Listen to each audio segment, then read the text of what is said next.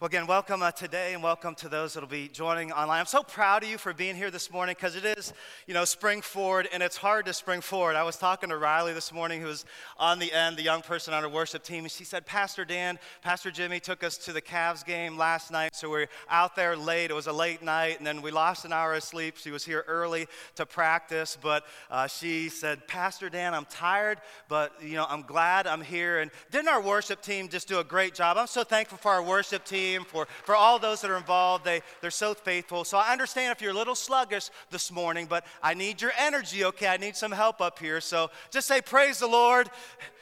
Say, God's good. Say, Hallelujah. All right, he inhabits the praises of his people, and it's good to have a joyful spirit because where the joy of the Lord is, there is strength. So, we're in week three of this series we're calling Limitless because I don't want us to put limits on what God can do in our lives. I don't want us to put limits on what God can do in our church because we serve a limitless God. There's no limit on what God can do, so let's not put limits on God. And Jesus even said this. He came saying this, John chapter 10 10. Jesus says, The thief comes only to steal and kill and destroy. But I have come that they may have life and have it to the full. So the reason that Jesus came was so that you could have life, so that we could have life, so that I could have life, and not just life uh, halfway, but, but life to the full. He doesn't want us on empty. He wants to fill us with His power and His spirit and His wisdom and His grace and His mercy. He wants us to experience the full life. But Jesus says this there's a fight for that. There's a battle for that. See, there's good and there's evil. There's light and there's darkness. There's, there's a thief, but there's a savior. And Jesus wants us to know that, that we're going to have to fight for this life in the full. And so, week one, we talked about the first thing that we have to fight, and that is fear. We're all going to have to fight fear. And if you remember, fear is our boat. Fear is the boat that we're comfortable in, the known, and the, the boat that we don't want to step out of. And we talked about Peter and how he overcame his fear and stepped out of the boat to where Jesus was, to where the miracle was. And we learned that Jesus said this Don't be afraid of those who kill the body, but cannot kill the soul. Rather, be afraid of the one who can destroy both soul and body in hell. So, what Jesus is saying is there is something to be afraid of, but it's not what we think. See, the someone to be afraid of is the one, it's Jesus. And when we fear and reverence Jesus, the one who is eternal, then the temporary things that we often fear, the someones or the somethings that we often fear on this earth, those things lose their grip on us. Because when we fix our eyes on Jesus, the author and perfecter of our faith, when we fix our eyes on Jesus, the one who is eternal, suddenly these earthly things lose their grip on us and the fear goes away. That's the secret to overcoming fear, to fear the one, to reverence the one who has power over all things. But after we step out of the boat, if we have the courage to step out of the boat and go to Jesus, the next thing that happens is doubt. We're out there, we're out of our boat, and these doubts, these, these feelings come in. And we talked about this last week, and, and doubt is a feeling that can prevent us from doing what God wants us to do. And we're tempted to go back to that boat, the known place. But here's the key to overcoming doubt See, when Peter steps out of the boat and he gets his eyes on the wind and the boisterous wind and he starts sinking, has these feelings of doubt, immediately Jesus reaches out his hand and he catches Peter and he says, You have little faith, and faith is the key. He said, Why did you doubt? Because doubt is based on feelings, but faith is based on facts. And when we remember the facts of God, the facts of Jesus, and Jesus even gives Peter another fact here that when we doubt, because 100% of Christ followers doubt, he will still never give up on us. He will reach down and pull us out of our doubt and help us to move on. And we just called everyone to remember the facts of, of God and all that He has done in our lives in the past and in the present and will do in the future. And when you start remembering the facts of God, well, listen, your faith will go, always go up. And so today, I want to talk to you about something that is guaranteed to happen because if we step out of the boat, overcome the fear, if we get through the doubts and go back to faith, I guarantee you this. And, and I hate to tell you this because I am your pastor, but I guarantee this will happen. You will fail. You will fail. You will experience failure. It's just a part of life. As Brian so so said it so well in, in the beginning in the call to worship. Failure is just a part of life. See, there's this country song that is called Letter to Me. Don't you just love country songs? It's called A Letter to Me. And the, the, the idea behind this country song is if, if you could you know, look back on your life. Look back on your life five years ago, 10 years ago, whatever it may be, 20, 30 years ago. Look back on your life. If you could write a letter to yourself and it would be underneath your bed and you would find it and you would read it and it was from you, what would you write? What would you say to yourself? What would you write to yourself? And the reason, the kind of the, the, the thing behind this song is that, is that there's failures in our life in the past. There's things that, that we failed at and wish would have went differently. And if we could just write a letter to ourselves and go back and then read it, maybe we could avoid those failures. So I was thinking about this question, uh, what, what would you write? And, and I thought about this. One of the things that I would write to myself is this, that God cares more about this church than you do. So just relax. Just relax. I think another thing I would write to myself is this is that, that ministry is a marathon, it's not a sprint. It's a marathon, it's not a sprint. Um, I think another thing I would write to myself is this is to have more faith in God and not my own efforts. You know, just to have more faith in God and, and not my own efforts. So I want you to think about this now. As you're looking back on, your life and thinking about your life, what would you write? And just to kind of get you involved here, uh, if, if you were to look back and think about your life, would anyone write something that had to do with a previous relationship? Maybe there's some relationship issue, and, and you would write to yourself something about a, a relationship gone wrong. Raise your hand up high. Okay, all, all four, five of you. Okay, there you go. All right. I think there's probably more, but that's okay. If you, thank you, John. If, if, how many of you, if you were looking back, you would write something about a financial decision you made? You know, you made a financial decision, you would write something yourself. Okay, good, good. A financial decision. How many of you, if you were thinking about this and you would write a letter to yourself, you would, you would, you would write something that, that had to do with your health and how you were caring for your body? If you would go back and write, all right, all right, good, good, thank you. How many, if you were thinking about what you would write to yourself, you, you would write something that had to do with a, a career decision? Or a job, something that happened at work. You would write, write something about, okay, okay, good. And then, how many of you, if you were to write something uh, back to yourself, you would write down the winning number to the Mega Millions lottery? Uh, how many would write that? There you go, there you go. All right. So, and then how many would tithe on your winnings? Okay, there we go. All right, thank you very much. That, that would be good. Just, just inject a, a, little, a little bit of humor there. So I think we would all you know, write something back to ourselves because we all know that failing hurts. I mean, we all avoid failure. We kind of have this like negative relationship with failure because we, we know that, that it hurts and we know that it's something that we don't want to feel, and so we often try to avoid it. But I want you to look at me and I want you to look up at the screens, and I, I really want you to hear this right now. In life, failure is not an option, it is a necessity and 100% of Christ's followers fail. Failure is not an option in life, it is a necessity. And 100% of Christ's followers, they fail in life.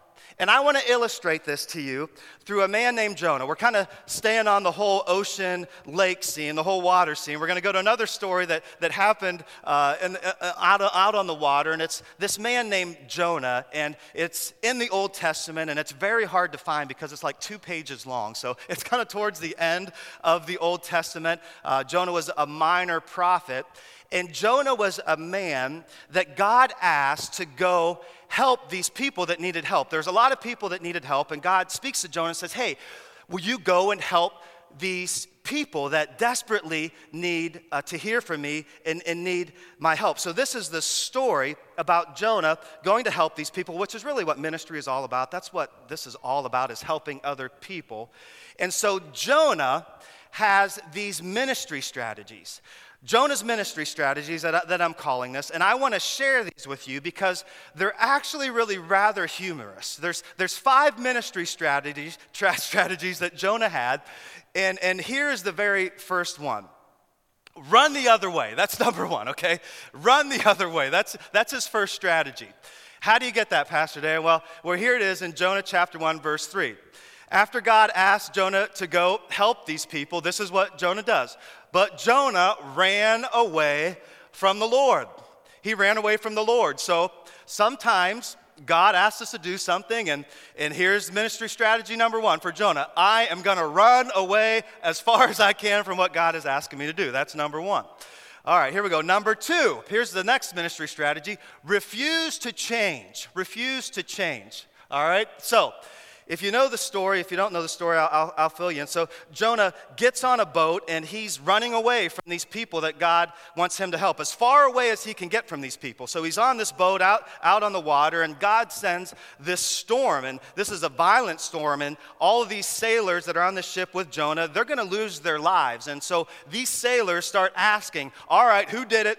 Who did what? Because they didn't necessarily believe in the God of Jonah, but they believed in God. So they're like, Who, who messed up? Up who did it, who, who caused the gods to be angry, and, and they're just, they're asking this question because they're actually to lose their lives. Now, you would think that this storm that was going to cost Jonah his life and all these other guys' life, you would think that that would make Jonah change his mind about following God, but no, he refused to change. This is actually what Jonah said to the, to the other sailors in Jonah chapter 1, verse 12. He says this He goes, Just pick me up and throw me into the sea. I would rather you guys throw me into the sea than go help the people that God wants me to help. So just pick me up and throw me into the sea he replied, and it will become calm because I know that it is my fault that this great storm has come upon you. And the crazy thing about this story is these guys, these other sailors in this boat, once Jonah confesses that it's him, they're so nice. They're, they're so nice. They don't throw him over. They don't throw him overboard. What they actually try to do is row to, to the shore, row to safety to try to save Jonah's life, who caused this to happen to them. That's how great these guys were. But they row and row and row, and they can't get to the, to the side uh, uh, of, of, the, of the sea and get to safe ground. So they, they throw him overboard, which leads to the next ministry strategy that Jonah had. Number three was to be inconsistent. Be inconsistent. So Jonah gets thrown into the sea, and this whale comes and, and swallows up Jonah. So Jonah's in the belly of the whale. And do you believe this really happened, Pastor Dan? Yes, I do. And the reason I believe it is because Jesus, Christ, actually referred to this story. Jesus said, just as Jonah was in the belly of the whale for three days, I will be in the belly of the earth and I will rise again. So Jesus believed that this really happened. So Jonah's in the belly of this whale, and in the belly, he kind of has the come to Jesus moment. So he, he begins to turn and begins to say, Okay, God, I'm going to do what you want me to do. I'm going to go help these people. And, and once he does that, he prays this prayer in the belly of the, of the whale the whale spits him up and he's on, on, the, on the land and he goes to, to help these people in Nineveh and he does exactly what God asks him to do. And the awesome thing is, is these people that needed help, they get the help and their lives start to change. They, they get turned around and they, they start following after God. So this is an awesome thing.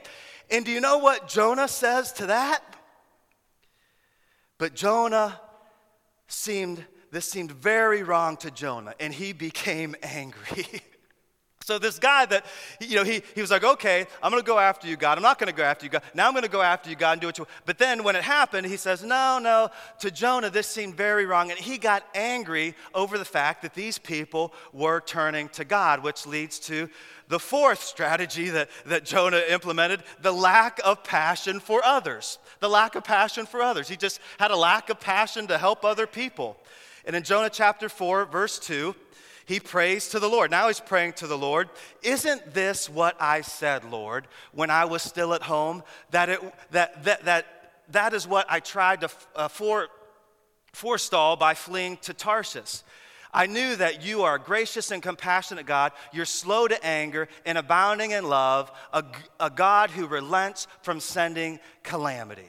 That, that, that, that was his thoughts toward these people that needed help, which leads to his, the final ministry strategy, the lack of maturity. The lack of maturity. So, you know, he, he's outside of the town now and he's underneath this plant. It was hot and this plant provides him shade and then it goes away and, and we pick it up here in Jonah chapter 4, verse 9. But God said to Jonah, is it right for you to be angry about the plant? And this is what Jonah says.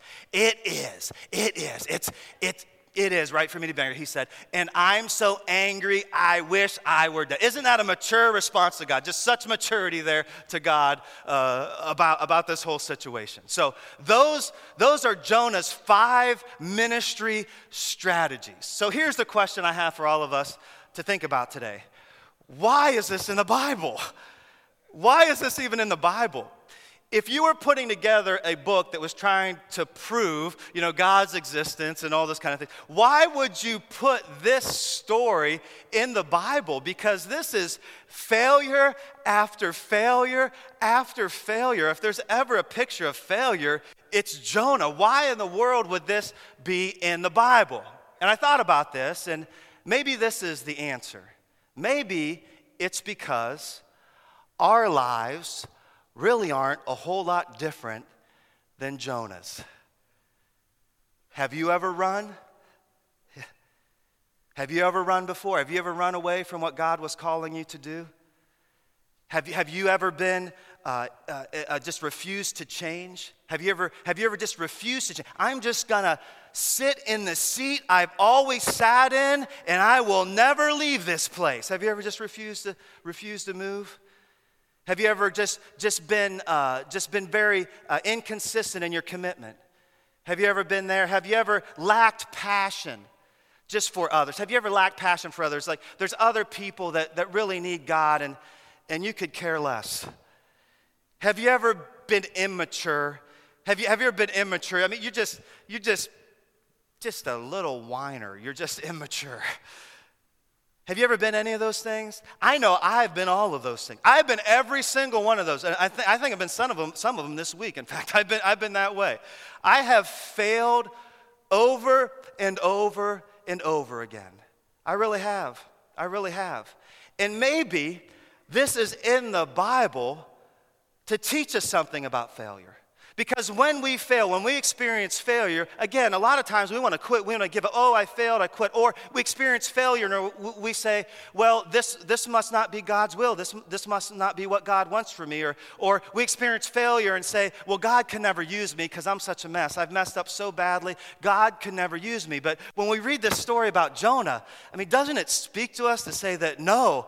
I mean, Jonah failed and failed and failed, but God still used him.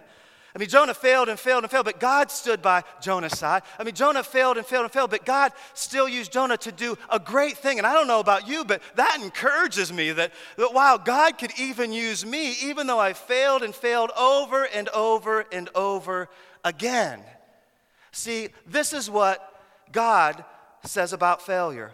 God does not want failure to limit you, but God wants failure to grow you. God doesn't want failure to limit you, but God wants failure to grow you. But the key to letting failure grow you is this you have to do one thing. You have to be committed to one thing. And the one thing that you have to be committed to is this you have to be heavy on vision and you have to be light on plans.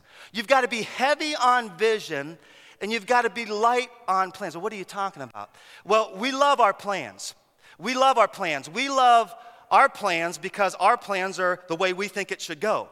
And we get concerned about our plans and we get upset over our plans and we have plans for our life and plans for our finances and plans for our future and we have our plans and we like our plans because they're our plans and we put so much into our plans that when failure comes we often get very discouraged and can quit or think God's not in this.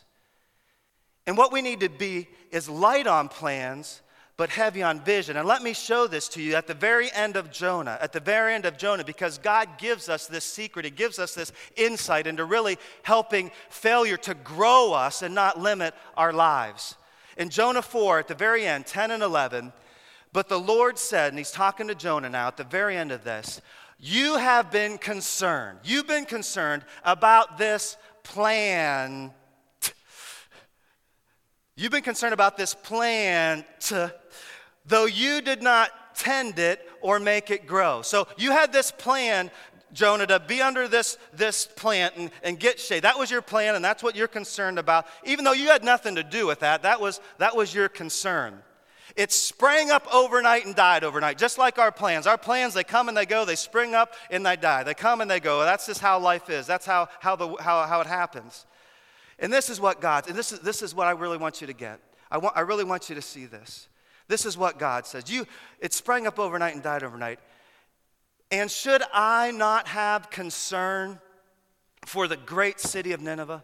Should I not have concern for the great city of Nineveh, God says to Jonah? I mean, just great concern for this great city of Nineveh, in which there are more than 120,000 what? People. More than 120,000 people who cannot tell their right hand from their left. And that's not that they were dumb or stupid or ignorant. They were just confused about life. They didn't know what life was really about. And I love this. And also, many animals. God loves animals, He cares about the animals. Shouldn't I be concerned about more than 120,000 people who cannot tell their right hand from their left, and also many animals? See, God looks at us and, and, he, and he thinks about our plans and he, and he sees our plans. And our plans, again, they're, they're, they come and they go. They're, they're not the most important thing, although we put so much weight into them. And he says, Listen, your plans aren't the main thing. There's a bigger picture than your plans. There's a bigger picture than what you're really thinking about or concerned about. There's a bigger vision that I have for this world, a bigger vision that I have for this planet and all the people in this planet. Um, you know, we would plan and plan and plan to win football games. You know, that, that was our, our game plan. We would work so hard to plan to, to win the games. And we had a lot of good plans, and they would work uh, a lot of the time. But when we got into the game, sometimes the plans didn't work. And if you're ever watching any kind of athletic event, no matter what it is, the biggest difference are the halftime adjustments, if there is a halftime. Because it's, an, it's a time to, to adjust the plan. And the greatest coaches, they, they adjust the plan because they have a bigger vision. See, the bigger vision is to win the game. And if the plan isn't working to win the game in the first half, well, you need to change the plans to win the game. And you could say, oh, well, our plans aren't working. We just weren't meant to win this game. We're just failures. We're just bad coaches. We're just going to quit. We're just going to give up. Or you can say, no, we're going to allow the failure that we experienced in the first half to help us grow as coaches, to help us grow as players, and we're going to make these adjustments. We're going to change our plans because there's a bigger vision to win the game. And see, it was even a bigger vision than to win the game. The bigger vision, really, for our team was to be a team. See, the bigger vision for us wasn't just about winning or losing games. The bigger vision is that we would be a team and we would stick together in the highs and the lows. And we had that bigger vision for our guys because we knew they were going to graduate from college and go into the real world. And there were going to be ups and downs in the real world. There were going to be victories and failures. And, and they were going to have to go through life and they're going to have a family. And we wanted them to have a bigger vision of when the times got tough and there was failure. They didn't, they didn't leave and they didn't depart and they didn't quit on each other, but they would stick together with their family and stick together with their church and stick together with their friends and stick together with their team. And they wouldn't give up on each other because there's a bigger vision of loving one another and being a team and being together that would get them through life in a way that would be so fulfilling and amazing. See, we were teaching something in football that we wanted them to learn in life. And I would just propose this to you that God was teaching Jonah something. Even though his ministry strategies were failure after failure after failure, God stuck with Jonah. And God was teaching Jonah no matter how much you failed, I will not leave you. In fact, I will even use you because I have a bigger vision to reach so many people that don't even know their left hand from their right. And I would say this to us, Canton Nazarene God has a big vision for us, no matter how much we may have failed, to reach hundreds of thousands of people that don't know their left or their right for Jesus Christ. Christ. That's a big vision that God has for us. And our vision is real simple it's that people would know God because God has a spiritual journey for everyone. God has a journey for every single person to take. It's more than just the forgiveness of sins. It's that, it begins there. But, but God wants to take and forgive you and then sanctify you and fill you with this spirit and move you into this spiritual journey that is like no other. It's absolutely the best way to live. There's no greater joy than being on the spiritual journey that God has for you. And once you know God, He wants you to find freedom.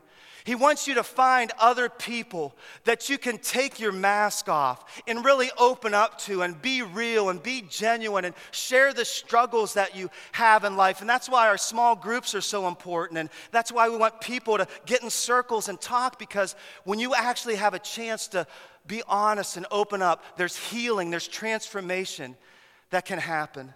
And then He wants you to discover purpose. He wants you to know how He designed you. And that's what Growth Track Step 2 is all about today. We, we give a labs where you can discover your design because there's hope attached to your calling. If, if you're lacking hope today, there's hope attached to your calling. When you do what Jesus has designed you to do, He fills you with hope. He fills you with hope so you can make a difference in life. There's no greater thing to make a difference in someone else's life. It's absolutely amazing. You know what? You make a difference in people's lives. On Monday, there, there was a, a, a celebration, a going home service for Ayana Caller. She, she was a 13 year old that had fought cancer for six or seven years, diagnosed with leukemia. And it's a long story, but, but she came to, uh, to, to meet me, and her mom and dad, Arlen and Letitia, and the whole family came to meet me through Upward uh, Next Gen Basketball at, at, a, at a banquet. And, and God just orchestrated this whole thing. And, and, and in this place, in this place on Monday, there was, th- this place was absolutely full. And I will just tell you, the Spirit of the Almighty God moved into this place, and we had church on Monday morning, and it was a celebration. It was a going home service, and I will tell you, it was absolutely amazing. For hours, there were people lined up all the way out this aisle, all the way out to our front door. For hours, there were people coming and just expressing love to Letitia and Arlen and the family. And it was an absolutely God anointed, amazing time. And that would not have happened if there weren't a group of people a hundred years ago that said, you know what, there needs to be a church in Canton, Ohio, a Nazarene church in Canton, Ohio, that's gonna make a difference in people's lives. And we stand on the shoulders of those that have come before us and have believed that people need to know God and find freedom and discover purpose and make a difference. And because of that, we are here today. And because of that, on Monday, a family that's not even members of our church was ministered to in a powerful way that's how God works. Yeah, that deserves a praise from God. And you say, well, well, come on, Pastor Dan. You know, I've been, I've been praying and praying and praying for this person who doesn't know God and, and they don't know God yet. I've just been praying, and I know some of you have been. I've talked to one this morning, but I will just tell you this God's word does not come back void. And if God saved a man like Saul and turned him into Paul and wrote most of the New Testament, God can save anyone from their sins. He can break through the hardened heart. So don't give up. You say, well, I mean, I've been in, a, I've tried the small group and I've tried to open up and be in it, and it just doesn't work. So are you just going to quit on it then? Are you just going to say, you know what, God, there's no person in my life that you have for me to build a genuine relationship with and really open up with it and for God to do? Are you just going to give up on it because you had a bad experience? No, why would you do that? God has freedom for you. If I were you, I'd start asking God, oh God, help me to find that small group. Help me to find that person. God will answer that prayer if you really want to find freedom. He will. Just, he will. Oh, discover, I, you know, I went through the growth track and I found out my spiritual gifts and it's just not working for me. Do you know, do you know what? I'll just, I am never done with discovering my purpose. I go through the spiritual gifts over and over again. I keep taking the assessments. I keep looking into it. I have my spiritual gifts listed on my wall because this is God's design for His church, for you to know your spiritual gifts and passions, and for God to take your design and do the good works that God prepared in advance for you to do. So if you give up on that, you're missing out on an amazing thing called discover your purpose. Don't give up on it. Man, you know, I, I tried to make a difference and just, it, I just absolutely blew it. It just, just failed. And, it, you know, and, and, and, I, and I just, listen, I've been there. I mean, I've tried to make a difference so many times and walked away thinking, wow, you know, that was absolutely a train wreck. You know what often happens? Someone will come back and say, that was amazing. That was absolutely awesome, you know? That's what they'll say. And you know I know? Well, God, you know what? Because God was in it. Because again, it, it, wasn't, it wasn't my efforts, it was, it was God moving. It was, it was God moving in a direction. See, vision is a preferred future. Vision is a preferred future. And when you have vision, when you have vision for your life, Failure is no longer something that you shun. It's no, no longer something that you fear. It's no longer something you feel bad about because when you're heavy on vision, you're seeing the preferred future. And failure just becomes a means to an end to accomplish the vision. Oh, it failed. Okay, it didn't go right. That's just helping me get one step closer to the preferred future that God has for me. So I would challenge you to think about this, to pray about this. What is your preferred future for your family life? Just imagine just imagine in your family life if, if, if the vision for your family life was that you would submit to your husband and husbands that you would submit to your wife. Imagine if that was truly the vision, that you two would just submit to. You couldn't out submit each other. You would just submit and submit. And that's a good marriage right there. That's a vision for a marriage. That's, that's God's plan. Imagine if your family life, if the vision for the children, if the vision for the teenagers would be submit to the authority of their parents. Imagine if that was your vision. And imagine, parents, if your vision was just to not frustrate your kids. And uh, the kids would say, Amen. Imagine, parents, if your vision wasn't to frustrate your kids, but to pour your life and your love and your prayers and your support into your kids. Imagine if that was the vision for your life. Imagine if at work and school, the vision, imagine if the vision wasn't just to get good grades at school. Imagine if the vision was to learn so you could be the best, whatever you're trying to be. You know? Imagine if it was, it was a bigger vision than grades. It was a vision to be a lifetime learner where you could just go into your field and just continue to learn and make a great impact. Imagine if your vision at work was to be an encourager. You just, I'm gonna, my vision is to go into my workplace and just encourage people, to speak life to people. Imagine if that was your vision, how much different your, your week would be. Imagine if your financial vision was just to be generous, just to every year I'm to be more and more generous. I'm to give more and more to the kingdom of God. I'm just to to give to things eternal. Imagine if your vision for your physical life wasn't to go on a diet or to exercise. Imagine if your vision was just to be healthy. Imagine if that was your vision. I, I want to take care of the temple of God, just to have a healthy temple that honors God. Imagine if your mental, your attitude, vision was just to be positive and, and just, to, just to see life uh, half full and joy and just a positive mental vision for your life. And imagine if the vision for your spiritual life was just to be all in for God. Imagine if that was the vision. It wasn't going to church or, or it wasn't reading your Bible or just praying. It wasn't, wasn't these things. It, your vision was, I just want to give my entire life to God. I just, 100% in with God. Imagine if that was your vision. See, when you're heavy on vision and you're light on plans, failure and success, they don't really matter as much. It's more like trial and error because the vision is driving your life. Do you get it? Do you understand? And that's what God was trying to help Jonah see. There's a bigger vision, Jonah. These plans that that you have and these plans that we have, they're to come and they're to go. Even good plans, plans that worked, you know, for many years, they don't always work. I mean, plans quit working, but the vision never changes. And if you have God type vision, this is what God will say to you. He'll say, Be strong and courageous. He'll say, Rose, don't give up on that vision. Be strong and courageous. He'll say, Don't be afraid.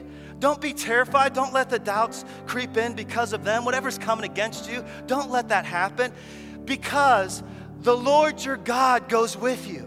When you have godly vision in all these areas, God goes with you. He never leaves you. He will never leave you nor forsake you. I mean, that's our God. That's our God. And that's why this prayer is so important. Because there's some people here that you haven't taken the first step to know God. There's, there's some of you here that, that you really haven't gone all in with God. You haven't taken that step. And really, to have all the other vision for your life, you need to start with the spiritual vision of, of who Jesus is.